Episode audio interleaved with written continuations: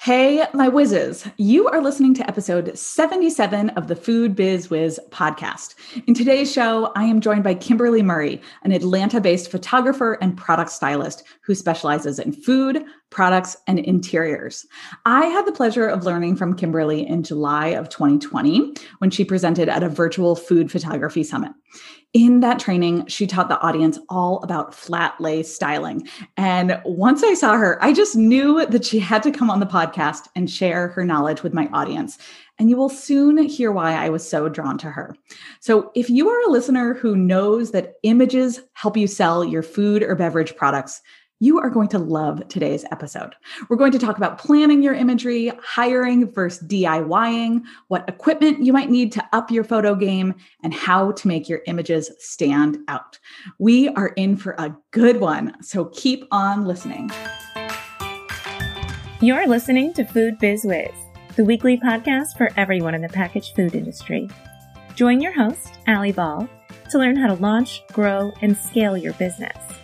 You'll hear real life examples from her time as a professional grocery buyer, interviews with CPG experts, and listen in on actual client coaching sessions. Let's get going.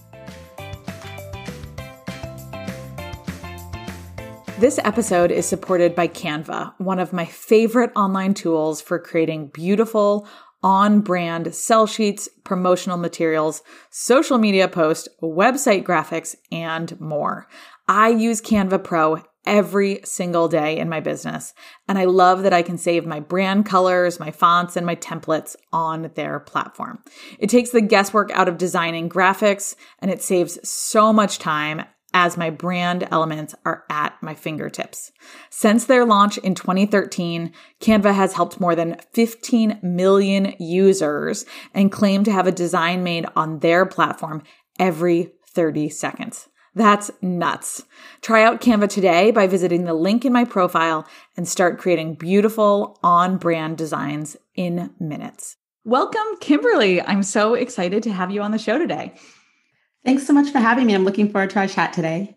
My pleasure. Okay, so my whizzes, like I said in the intro, if you are someone who knows that you've got to up your photo game this year, this episode is for you. So Kimberly, we we've got a lot to cover today, so let's get right into it. I know that you came to photography from an unconventional background, and I I want to start right there, knowing that like a lot of our listeners come into the food industry through or on a cir- circuitous path and might relate to your story. So, Kimberly, if it's okay with you, let's let's start there. Tell tell my listeners what you studied, like how and how it led to where you are now.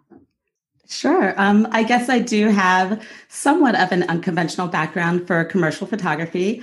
I actually have a master's and PhD in clinical psychology and a second master's degree in biostatistics. And my professional life has spanned many different areas, including being a college professor as well as an academic researcher. Hmm. But I've always kind of had an interest in creative pursuits and have felt free to pursue them alongside other endeavors. So, alongside those more heady kind of topics and fields. And so, before I was a photographer, I was also a jewelry designer. And I also took some courses in interior design as well. Oh my gosh, I didn't know that. You I feel like you're yes. a, a modern renaissance woman. Thank that, you. That makes sense too. Like I like I like the idea that you, you know, were spending your day jobs like doing this heady stuff, this stuff that was like really, really intense. And then you found this creative passion on the side. I love that. Yes, totally. Thank you. And you know what? And I feel like all of those experiences really come into play as a photographer and they influence the way that I work and the way that I also approach my work. And I would say that um, most notably, as someone who is trained in psychology and more specifically clinical psychology, I really think about what motivates people and what mm-hmm. they want, which is really beneficial when creating images for clients that will resonate with their target audience. And then psychology also allows me to establish rapport with my clients and ask them the right questions that will bring their ideas and their vision to life. And you know, and I when I think about it, I think that my background in psychology has also taught me these various principles of perception, if you will, that's helped me in styling images hmm. and being able to direct the viewer's eyes to particular parts of the scene. Yeah. Oh my gosh. I I love that connection. And it's it seems so obvious when you say it, right? It's like photography is all about, you know, in my mind, it, it's about um, saying someone saying something to someone through an image, right? And so Yes. coming at it from this um, psychology background of who am I talking to? What Right. are their desires, and how do I convey that through imagery? Feels that that feels so obvious. Yes, exactly. Kimberly, we talk a lot about target audiences, both Mhm. in Retail Ready, my online course, and then certainly here on the podcast. Um, and I'm I'm going off script here, but I'm I'm glad that you bring it up with with photography too, thinking that you you've got to have an image that speaks to a particular audience. Um, Yes. I don't think I've heard photographers say that so much uh, before. Oh, really? Okay.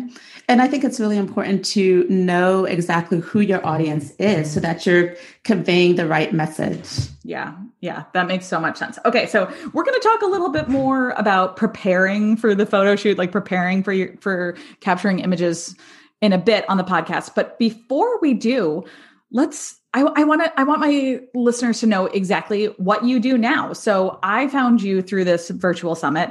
I know that your one of your main offerings is this flat lay play course which you know if my listeners are familiar with retail ready they they already understand the concept of a digital course tell me tell me like what you do now in your day to day and what flat lay play is Yes. So in my day to day as a photographer, because I also still do have a nine to five job. i was wondering as- that Kimberly.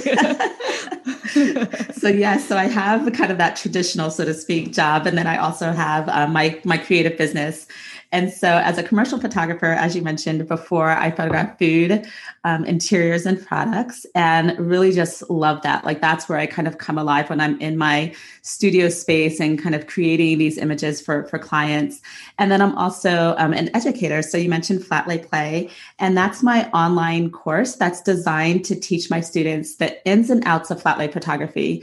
So we cover everything from styling, photographing, and troubleshooting your next flat lay shoot. And it includes a lot of different kind of learning modalities. So for Mhm. those who like to read and for those who like to watch and learn by viewing demos. So there are instructional videos, there are activities, there are worksheets. And then I also include some styling demos. So it's almost like my students are right there alongside me as I talk through and go through the actual motions of styling different images. Oh, that's so cool. And I love I'll just say I love that you're also bringing like your your background um in realizing that people learn in different ways, right? So you've got Yes. the text, you've got images, you've got video. I I just I see this thread of your life so so clearly like tying into what you're doing now. So um Cool. so if someone's listening and they're like, okay, Kimberly, like this all sounds great, but what the heck is a flat lay? Can we start there? Like what you know, I I think my listeners have may have heard this term before, especially with you know, like the rise of the Instagram aesthetic, but what's flat lay? Yes, a flat lay is simply any image that's photographed from above. So before flat lay became kind of the the it term, people might have talked about a bird's eye view. So Mm. it's essentially just an image that's photographed from above.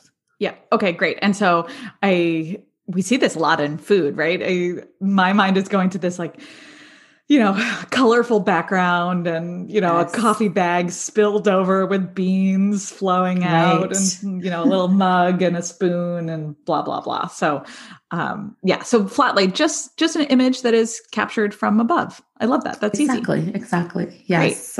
Um, when I think of flat lay too, I specifically with you, I think about that image that you did with the broken eggshell Oh, and Oh, yes. and the high heel, and I think that that's such a great example of a, a beautiful piece of work that I'd love to to link in our show notes if you're okay with that. Oh, thank you. Totally, yes. And I love that piece. And I actually on my website, I break down that image and show kind of a behind the scenes of how it all came together as well. And one of the things that I really love about that particular image is that it shows that you don't need a lot of props and a lot of things to kind of make an impactful image. Yeah. Yeah. So, I mean, I think it's, you've probably, you know this by now, but Kimberly, I'm realizing as we talk this out, it's hard to talk about images on a podcast, right? It's, I want to like show, show people Right. these images. So all I can say to my listeners now is click through, right? Click through to the show notes Okay, and yes. you will know the image that we are talking about. But it's, um, Kimberly, I, I love that image too and seeing the behind the scenes of it because you explain like how you got this full you know full image of eggs and yes. how you used you know something simple like you were it was i don't know like a like a poster board or something to make it happen. So i loved it. Thank you. Okay let's get into it. People are okay. people are ready for the learning here. So first i want to talk about the preparation that mm-hmm. goes into capturing beautiful images for food and beverage brands. So can we okay. can we talk like what do you do before a photo shoot? I'm a planner, so so yes. tell me about how I plan for success here. So before a photo shoot, I like to think through exactly what it is that I'm trying to communicate through my imagery, right? And I think this is important for businesses to consider as well. So it's like, what, why are you creating those images? What about the food or product do you want to showcase, right? Is it the functionality? Is it how it mm-hmm. works or should be used? Is it the overall vibe or how it fits into someone's lifestyle? Is it the flavor profile? Is it the packaging? You know, if you think about all those different kind of things that might make an image come to life, then you also need to think about what is the best angle to actually showcase that product or food. Like I'm drawn to flat lays, but flat lay may not be the best angle to showcase mm. your particular food or beverage, especially if you're trying to show the height of an object or if you're trying to show, right. you know, particular packaging, yeah. you don't necessarily want to lay it flat. But but there are different um, angles that work best for different types of food or different types of um, beverages. So I'd say the first thing is that I like to kind of think through what it is I'm trying to communicate through my images. And I imagine, correct me if I'm wrong, but I imagine that sure. goes back to the target audience, right? It does, totally. Yeah. yeah. So I identify my target audience. I and I figure out like what the heck am I trying to say to them through this image? You know, I I feel like that's a that you know when you say it that's a no-brainer step but i feel like that's one that gets skipped. Yes yes. Because sometimes i think that we can have an idea of what makes a beautiful image to us and kind mm-hmm. of what our own aesthetic is and that may not appeal to our target audience. And so it's important to kind of keep your client or your customer first before you start designing um, and creating your images Oh, I'm glad you bring this up, Kimberly, because I'll tell you. So, okay.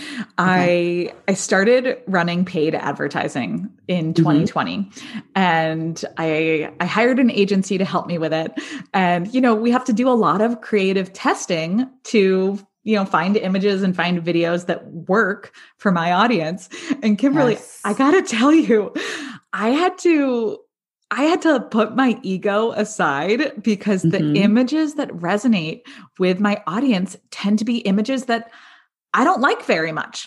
Okay. And, yes. and they're kind of like funky food images. Mm-hmm. And there mm-hmm. was there was a um, don't know, a couple weeks when I was I I really had to push push my ego aside and say like, Allie, it's okay that the professional photography of you and your smiling face at your desk yes. is not what lands with your audience. And the like funky photo of the like jam in the ball jars is is what mm-hmm. lands with them. Um, right. uh, i think it's I'm, I'm really glad that you brought that up that that it's not a it's not about us. It's just about exactly. what, what our audience wants to see Hmm. Exactly, exactly. Uh, and it's, it's, right, set our egos aside. Yeah. It was hard for me. I'll tell you, Kimberly, it was hard. It was hard. No, it's hard to... for me too. Yeah. Like sometimes I'm holding so tight. Even sometimes, you know, when you create a collection of images for a client, for example, mm-hmm. and there's one that you're like, oh my goodness, I love this. And then they don't select it. And you're like, oh my goodness. you're like, why didn't one. you, yeah, why didn't you select number 53? That was my right. favorite. uh, okay. I can really see that. I can really yes. see that coming up in your work. Um, yes. Do you, and at that point, like, I'll just ask, ask like, sure. do you guide the Im, do you guide the client back to that image? Like, would you ever say like, I really think you should pick, you know, proof number 53 or do you just let it go? So I think it's a, a mix. So I've, if I have a clear understanding of what they're seeking, all of the images that I create should fall within uh, right. that realm, right? Yeah. But sometimes I might um, suggest to them a particular image that they didn't initially gravitate towards if I see another use for it. So sometimes clients are just thinking about Instagram, for example, yep. and then I might say, oh, but there's space that I've left for copy. And so this would be really uh great if you wanted to include a message on it later on. Or sometimes clients might want to include a recipe directly on top of the image. And there mm-hmm. are certain kind of layouts that work best for that. And so, you know, I try to guide them towards having a collection of images that can be used in different ways. And so not just yep. thinking solely about Instagram, for example, but also like your website right. banner or, you know, what have you. Yeah. And I I think that so clearly ties into, you know, the first thing you said was, you know, the first step in planning is planning your you know the angle that you're trying yes. to get at and i mean both from a emotional level and like literally like what angle you're shooting from and then right. the second one or what i hear you saying is is really thinking about where the images are going to be used whether that exactly that is on your website where it's a banner image that needs to be shot you know with a wider perspective or you know the for that square for instagram or you know something right. for a newsletter like whatever it is Exactly. And so, and it's important to have that that understanding and that knowledge up front in terms of whether you want it photographed vertically or horizontally, for example. Um, in my shoots, I try to photograph them from a lot of different um, orientations. So, mm-hmm. not just thinking square, but also thinking vertically or horizontally, so that you do have those various options. But it's important to have that information up front. And then, if you need specific dimensions for your, your banner header, for example, on your website, that's important to know too, so that as you're styling, those important elements of your scene will fit within whatever kind of dimensions you need them to fit mm-hmm. within. Mm-hmm. That makes a lot of sense because I I can imagine that frustration where you spend all this time setting up the photo shoot, you you shoot, you know, all afternoon and then yes. two weeks later, you're looking through the shots and you're like, oh shoot, I don't have an image that that fills this need that I have right, right now in my business. That sounds that sounds very frustrating. yes, indeed. so Kimberly, let me let me clarify here. So okay. Is it as simple as writing a list and then having that list printed out as you do your your shoot? Yes. So I, I would say it can be as simple as that, right? So I often start with an inspiration board. And I mm think that that's, you know, one of the probably first things that I do. So after I kind of have a sense of why I'm creating those images and I have a clear sense of my goals, then I think about how I'm going to kind of communicate those messages. And that's where I think the fun really comes in. And that's when I start to visualize the images. And so for me, it's helpful to start with gathering inspiration images or starting a mood board specifically mm-hmm. for particular shoot, or it might be a campaign, or it might just be for the overall visual strategy. And then those images become part of what I also have alongside my shot list. Ah, and yes, and I think it's really important to have that mood board or those inspiration images kind of in front of you as you're shooting and also that shot list of course because i think it's so easy to get distracted you know kind of what we were talking about before it's just it's easy to get distracted by all the beautiful and unique images that we come across on on instagram or in print media and then we're like ooh i want to do that yep but it's important to kind of step back and think about whether this fits within our brand and whether it fits within the visual strategy and what we've decided we wanted to communicate for that particular shoot and then I do have a shot list that I have alongside kind of that inspiration um, board mm-hmm. that has the angle that I'm going for for that particular image. I might sketch out, you know, mm. kind of a rough um, version of like a line drawing of that particular image that I want to then translate into a photo. And then I have a list of the props, the backgrounds that I'm going to use. So everything is kind of planned out in advance. And so it makes, it cuts down on some of the thinking that you have to do during the shoot because there are mm-hmm. other things that will pop up and you'll need to kind of have your mind free to troubleshoot right. any photography related right. issues that the, kind of come in. The inevitable that comes yes. up as as you're shooting. That's interesting. I I love the idea of sketching it out like pen and paper on a little scratch yes. pad. We talk mm-hmm. about that in Retail Ready for our sell sheets where okay. you know if you're not someone who I don't know if you're not someone who likes to play around in InDesign or mm-hmm. like maybe you're just getting going with Canva like right. like literally drawing it out pen and paper can be really really helpful so I can see so clearly how that translates to to photography as well that's smart it can it can and it's it's also great because with a pen and paper you can have take that anywhere and you can just be like sitting in your bed at night and an idea pops up and you just grab that pen and paper and start sketching out those ideas it's it's really a great it's a great tool i picture i'm like fast forward to myself like having a okay. sticky pad like sticky notes yes. on my bedside table and just like sketching away in the evenings um, i love this idea okay, okay kimberly anything else yes. we do to prepare ahead of time um, yes i would say maybe the last thing i'll mention is really just carefully selecting the props mm. because especially with food and beverage and any product um, shoot really it's important that your props don't overtake your product and steal mm. the spotlight from your product and so just really carefully thinking through what props will enhance what props i would say if any will enhance that particular image how do you know how do you know what props to use like how do you know if you have something that's too much or distracting a lot of times it's really subjective. You know, I think sure. that I'm, I'm, a less is more um, kind of girl when it comes to to styling. So you don't see a lot of very busy scenes in my mm-hmm. work unless it's, you know, meant to really tell some intricate story. So I think that as few props as needed gotcha. to kind of put the product in context. Yep. So there's no hard and fast rules. Some people really love tons of props, and then some people have a more minimalist approach. Yeah. And I'd and say I, neither is is wrong. Gotcha. Yeah. And I I I love that answer. Like it it anything goes as long as it works for your your brand. Right. Great. Okay, Kimberly, we have covered a lot of great information already. I'm going to have us pause right here for a quick break, and then we're going to come back and we're going to talk about hiring, DIY, equipment, and all of that. Hang tight. We'll be right back. Food Biz Wiz is supported by Canva, my favorite tool for designing on brand graphics for my business. I love it for my web graphics, my podcast graphics, and for my social media posts. And my clients love it for their sell sheets, trade show materials, shelf talkers, and promo kits. You are going to be blown away by how easy it is to use Canva, and I can't wait to see what you design. Try it out today by visiting the Canva link in my show notes and get to designing beautiful graphics within minutes. Okay, Kimberly, we are back. And I want to ask you a question that I bet my listeners are, are thinking right now. So they're like, okay, Kimberly, you sound great.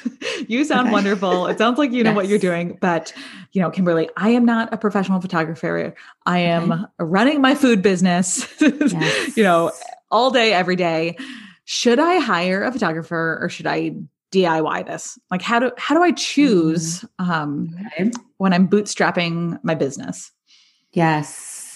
That's a great, great question. So I think that there are pros and cons on both sides, right? Yep. So a professional photographer is more likely to have the equipment and knowledge to execute the shoot efficiently. And they're also, well, they might be skilled at styling because not all photographers have styling skills. So sometimes mm. you might have a photographer on set and then you might have a stylist on set and then you might have a prop stylist on set which is different from the person actually styling the scene. Somebody yep. who brings in all their props. So you might have multiple people on set or you might have a photographer who's also the stylist and prop stylist. And so if you have kind of that one stop person then that person can help to translate the client's vision into these dynamic images that sell because they have the knowledge and equipment and skills at the ready. Um, but I think the downside is kind of what you mentioned, especially if somebody's bootstrapping their business, that there's a cost for that expertise. Yeah. And then there's also the time that the photographer needs to learn the client's business. And then your desired photographer may not be available for your shoot. So you might have a specific schedule, maybe for mm, a launch, and right. then the photographer you want to hire is not available. So there are pros and cons for a professional photographer, but also, you know, conversely, businesses know their ideal customer. They often know what they want, um, even if they can't articulate it. Because I often have clients tell me that they can't describe what they want, but they'll know it when they see it. Right. and, so, and then that sounds that, frustrating, Kimberly.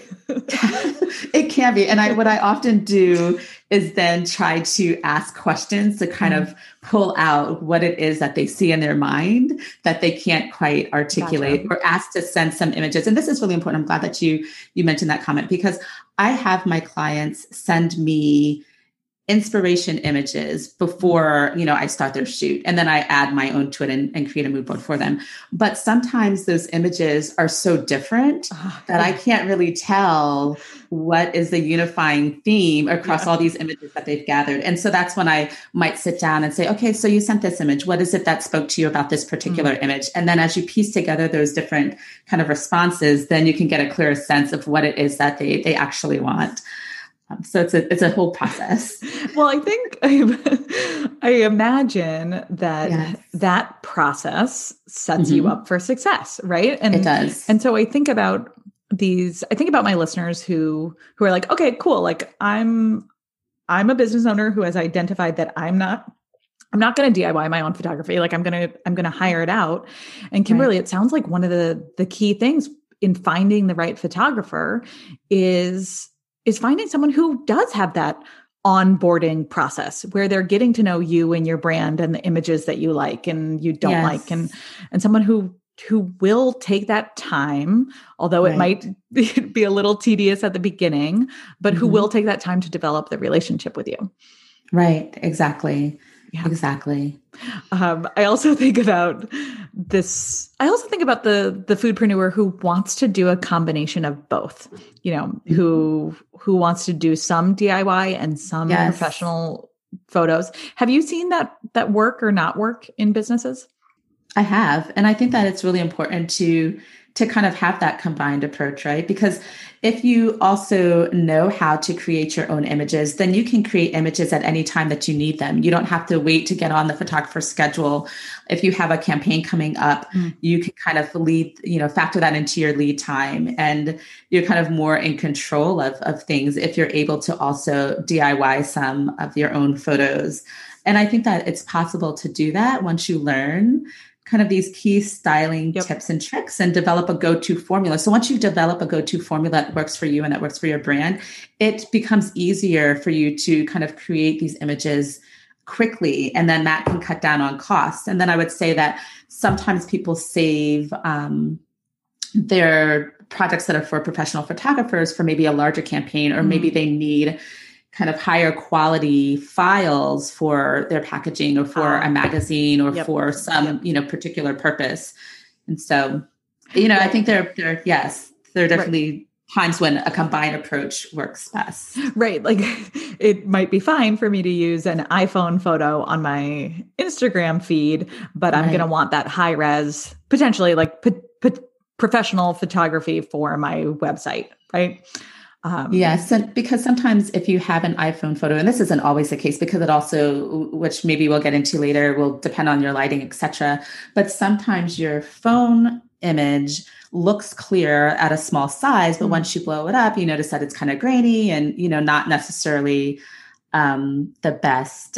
And then, of course, though, you know, as we talk about the pros, you know, to DIYing, you know, there are also some cons because if photographing and styling your own product and food is not your thing, then it can become tedious and then it takes yeah. away time from other aspects of your business. And so you may want to outsource your photography for that reason so that you can focus on what you do best and kind of leave the photography and the styling to someone else and also the the need to buy any sort of equipment that you yep. don't already have it yep. already absolutely and i i love that you bring up that point kimberly like there is something that's so powerful about working in your zone of genius yes, right, yes. realizing that i you know i am a really great salesperson for my beverage brand but i'm mm-hmm. not a great photographer and that's okay right like right. Exactly. go hire a photographer like that is that is 100% fine yes. all right i like this okay so for those those listeners who who are like okay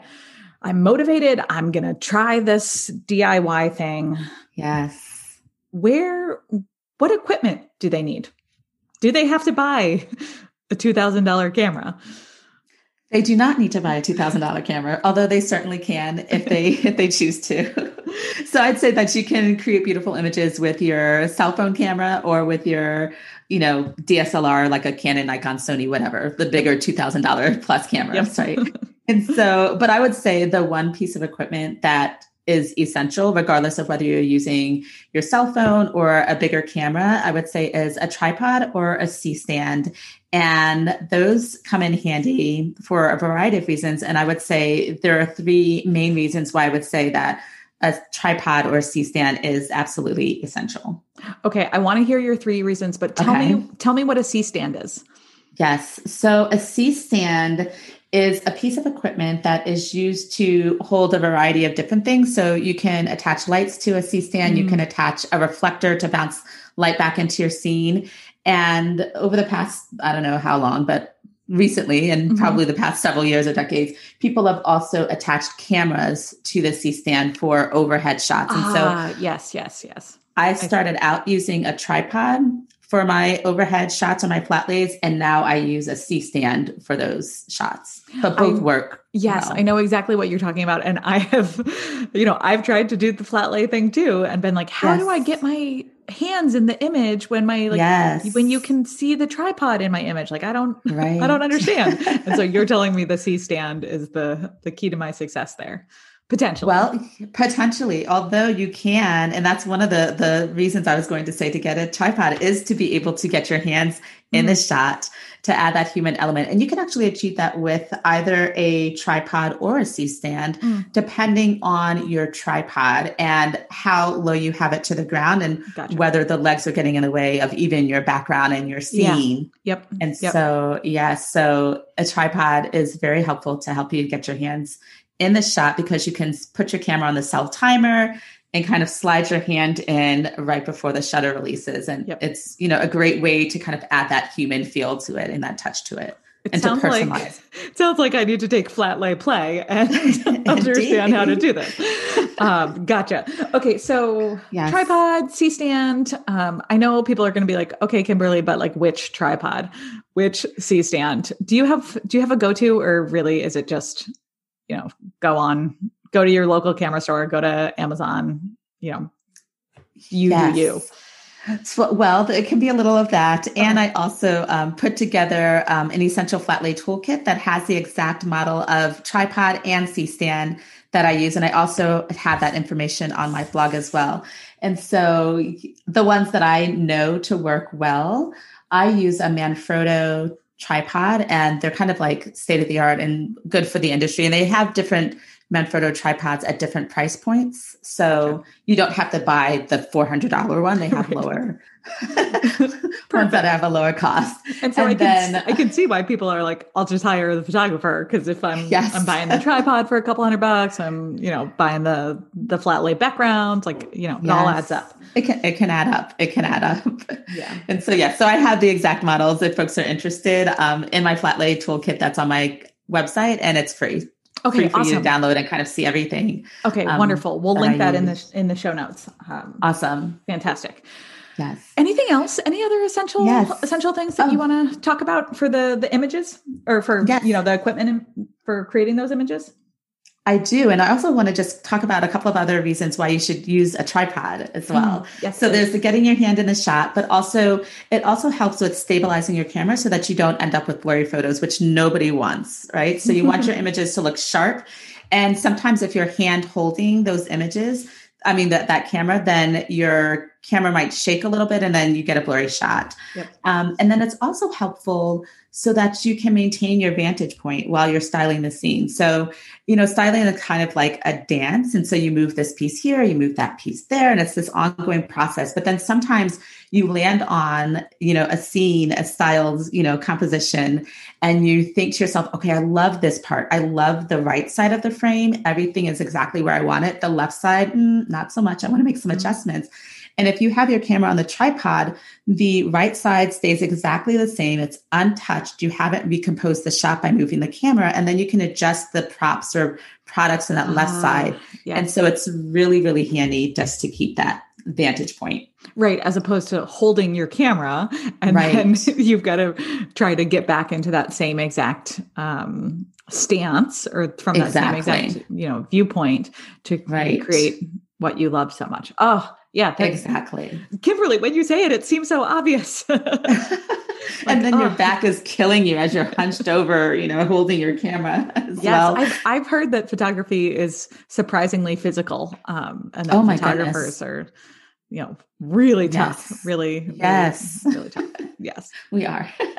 okay, so, so, we've got our yes. tripod. Yes, and then I would say a level, especially for flat lays. Hmm. And your cell phone, you might have a built-in level, and or you can download a leveling app. And then if you have kind of the larger DSLR camera, then you can buy an inexpensive leveling cube that sits on top of your camera in what's called the hot shoe. And that's that place where you might as- attach a ah. flash to your yep. camera. Yep. And that makes sure that ensures that your camera is directly overhead and level before you start shooting. Because for me, there's nothing worse than and this has happened to me before so i'm speaking from experience you know i've i've styled the scene i've taken a shot i've edited it and you know cleared the scene because i'm like whoo i'm done this is a yep. brilliant shot and then i look on my computer screen and i'm like oh my goodness it's, it's not straight not, it's and not it's straight. driving me crazy that it's not level and it's and you know and you can't you know i can't unsee it once i've seen that it's right. not straight it's like oh if i had only taken those few seconds to make sure that my camera is level. And so the leveling cube, I always attach it. That's the very first thing I do before I even start styling the scene is to make sure that my camera is level. And I pop that little yellow square on top of my camera and and I start I start off. Oh, that's such a great tip. And and I know exactly what you're talking about. It's really it's really frustrating when you don't have a, a level image. You're right. Yes. Once your eye sees it, you can't go back. you can't. And then I would say the last thing is just a tethering cable. And that's just a cord that you attach from your camera and it leads to your computer. And that allows you to see your images on a larger, a larger screen. And it also can help you to transfer your images automatically so you don't have to download them to your hard drive and then upload them to your editing software and you know, what have you. And so I like to tether during all of my shoots because it allows me to see my styling adjustments in the moment in real time before I even press the shutter. So, oh, that's tripod, so smart. I love that tethering cable. I love that. Yeah, it's like why the heck are we looking at these tiny screens, right? when the yes. images are going to be, you know, on a website or on a newsletter, like yes, know, much larger than our our little tiny camera, you know, right camera screen. I love that. Okay, thank you. Okay. Good ones. And you know, like I said, Kimberly, we will link that that okay. full list of your flat lay checklist um, in the show notes. I think that's going to be really helpful for my listeners as well. Oh, great, cool. So I've got I've got one more question here before okay. I let you go, and I I want to talk about the challenge that mm. is social media, the challenge okay. that is, you know, the internet, uh, the challenge that is the Whole Food shelves. You know, like mm-hmm. um, it's hard to stand out. It's it it's a busy busy world out there. And i i think one of the the challenges that i hear from from my students is that it's it's really hard to cut through the noise and it's hard to mm. stand out whether you're thinking about you know in the feed or on the grocery store shelves. So do you have any suggestions on how my listeners can make images that that actually stand out that like stop someone from scrolling as they go go through Instagram? Sure. Um, I think that one thing to do is to master the art of storytelling. Mm. And you can do that through the careful curation of props and also styling for impact. And sometimes we can feel like we're not great storytellers, right? And so you don't have to feel compelled to, you know, tell this really deep story, you know, with each of your images. Sometimes that storytelling might just be conveying a particular color story that mm-hmm. plays off some of the colors in your packaging, for example, through the application of color theory. So maybe you're using complementary colors and maybe you're using a monochromatic color scheme. And for me, that always stops me in my tracks when I can tell that somebody carefully thought through exactly how they were going to, you know, kind of bring that image to life and style that image because they're playing off of the colors that are already naturally present in the packaging of that particular item, um, beverage item, food, especially with foods too it can be hard sometimes to find things that naturally fit. And so playing off of yeah. color is great. Yeah. And I like that you you talk about storytelling not not needing to be I guess I'm going to go back to this coffee example. Like, you know, okay. I've got my bag of beans of coffee yes. and they're spilling out and I've got my right. like, you know, cup with some movement in it and my coffee and my my spoon and, you know, I've got I've got all that down. Mm-hmm. But my story doesn't necessarily have to be about the coffee farmers and my farm direct sourcing and how I'm right. paying above living wage and on and on. Like maybe my story is just like how wonderful was it to start the day with coffee? Right, exactly. Exactly. I, I it can be like as simple as deep as you want it to be. Yeah. That Yeah. That makes me a little relieved to mm-hmm. know that not every image needs to be deep. Right, exactly. And plus, you need to have some variation in all the images that you see. If we all created these really yeah. deep, you know, images and stories, then I think that they would lose some of their appeal. Yeah. You need, to, you know, you need variety there as we're balance. scrolling. Yeah, yes, yes, absolutely. Anything else that you see that really stops you yes. in your tracks? Well, I think across any image that you want to make sure that your images don't look flat, you know, one dimensional, even if it's a flat lay.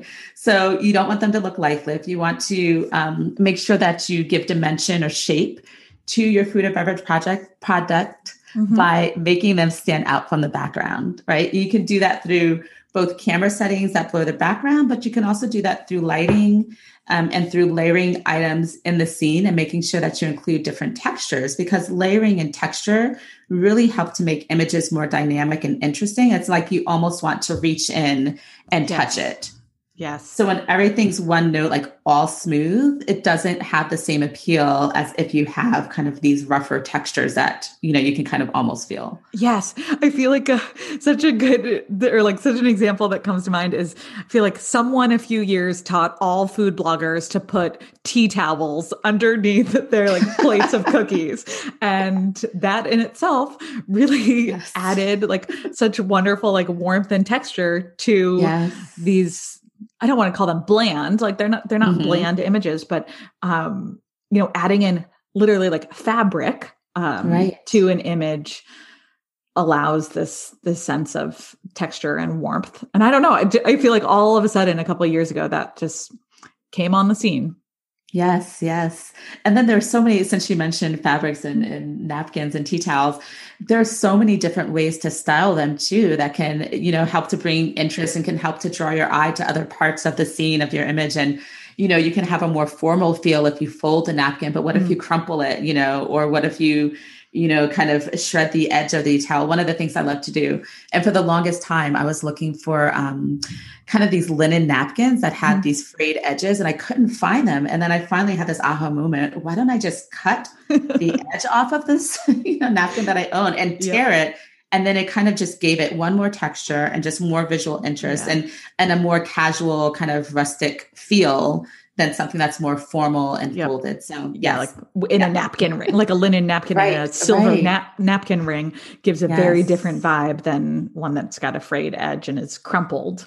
Yes. Um, yeah, yes. I I like that a lot. I think it was I I don't know if it was you, Kimberly. It maybe hmm. was who okay. um maybe on your Instagram enlightened me to the the trick of either using something like chopsticks or double-sided tape or you know like kind of like tacky stuff to mm-hmm. to secure things like um you know like cans and things that roll around yes. on on flat lays and that that has always st- stood out in my mind it's like oh right professional photographers use things behind the scenes like double-sided tape that we have exactly. no idea about yeah. yes yes so you're essential like, yes, to yes, keep and yes, Allie. yes, yes, and yes. essential to keep things in place. I mean, there are a lot of you see. Well, you don't see. There might be clips hidden. There, might, there's all sorts of things behind the scenes yes. to make an image really um to make an image work. Yeah. Well, even, you know, I have a lot of beverage clients and I'm like, how the mm-hmm. heck do I shoot these cans right. without them rolling around? And it's like, oh right. Mm-hmm. Duh, you use some some tacky tacky tape. Yes, yes, and secure them down. And so there are a lot of different types of um, putty that people might use. So they might be, yeah, tacky putty. There might be museum wax. That has a stronger hold. So, yes, all sorts of tips and tricks to keep those items where you want them. I love it. I love it. Okay. Did we did we get there on the um on all your your tips on making images stand out? You talked about Maybe. the story. You I love I'm I'm going to really think about that as I'm creating images like okay. keeping the story simple potentially and yes. using color to mm-hmm. to um really think about what I'm what I'm doing in my my storytelling. We talked yes. about what else did we talk about in in images standing we, up? We talked about creating dimension with yes. texture and layering. Yep. And just making sure that they pop up from the background, which you can also do by blurring your background if you're shooting, say, straight on or at a 45 degree angle. Mm. And I would say the last thing that you can do to that I'll mention at least today yep. to make your images stand out is to ensure that they're beautifully lit, right? So that your lighting mm. Can make or break your image. And if you have a beautifully styled image, but you take it in horrible light, for example, then the image will be grainy, it'll be lackluster.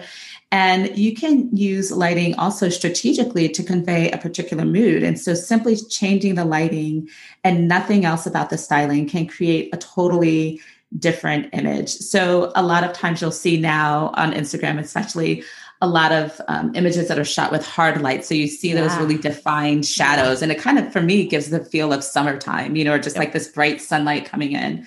And so that gives a totally different look than if they have a what's called a softbox or something that kind of diffuses the light or softens the shadows. And you can create beautiful light with a bare bones approach just by using natural window light. You don't mm have to use artificial lighting if you don't want to. Just create beautiful light, find the light, and go towards the light. and make sure what I hear you saying too is make sure that the light like um ties in with your your brand vibe right like if you want yes. to create those summery images like use the harder light if you want to create that that softer softer vibe like maybe you're you're timing it correctly with your your window light that's coming in naturally Right. And make sure that it also fits in to go back to the storytelling. So, for example, if you're telling the story of kind of just being in this cozy corner as you're eating your soup with your, you know, cable knit sweater yes. or blanket around, then maybe you have a more moody scene and yep. you have darker tones and you have your lighting such that there are more shadows and it kind of creates that warmer, warmer feel. Yes. Oh, I love it. Kimberly, you have given me yes. so many things to think about today. I'm I I want to throw my workload out the window and, and go play around with my camera. Um, yes, go play. Yes, I would love that if only. So Kimberly, right. where right. where can people find you? I know I know my yes. audience would love to keep in touch. So so where do you hang out online and where can they find you? Okay, so online you can find me on Instagram at K Murray Photo. And you can find me on my website or blog at kimberlymurray.com. And also, if you're interested in learning more about flat lay photography and kind of getting an in depth study of flat lay photography, then you can find me on my course page at flatlayplay.com. Awesome. Well, thank you so much for being here. I'm going to link all of those in our show notes. And Kimberly, I can't wait for the next time we're we're in touch. Thanks again for Thank coming you. on the podcast. Thanks again for having me. My pleasure. Okay. Okay, my whizzes. I I hope today's show with Kimberly helped you move in the right direction with your photography goals this year.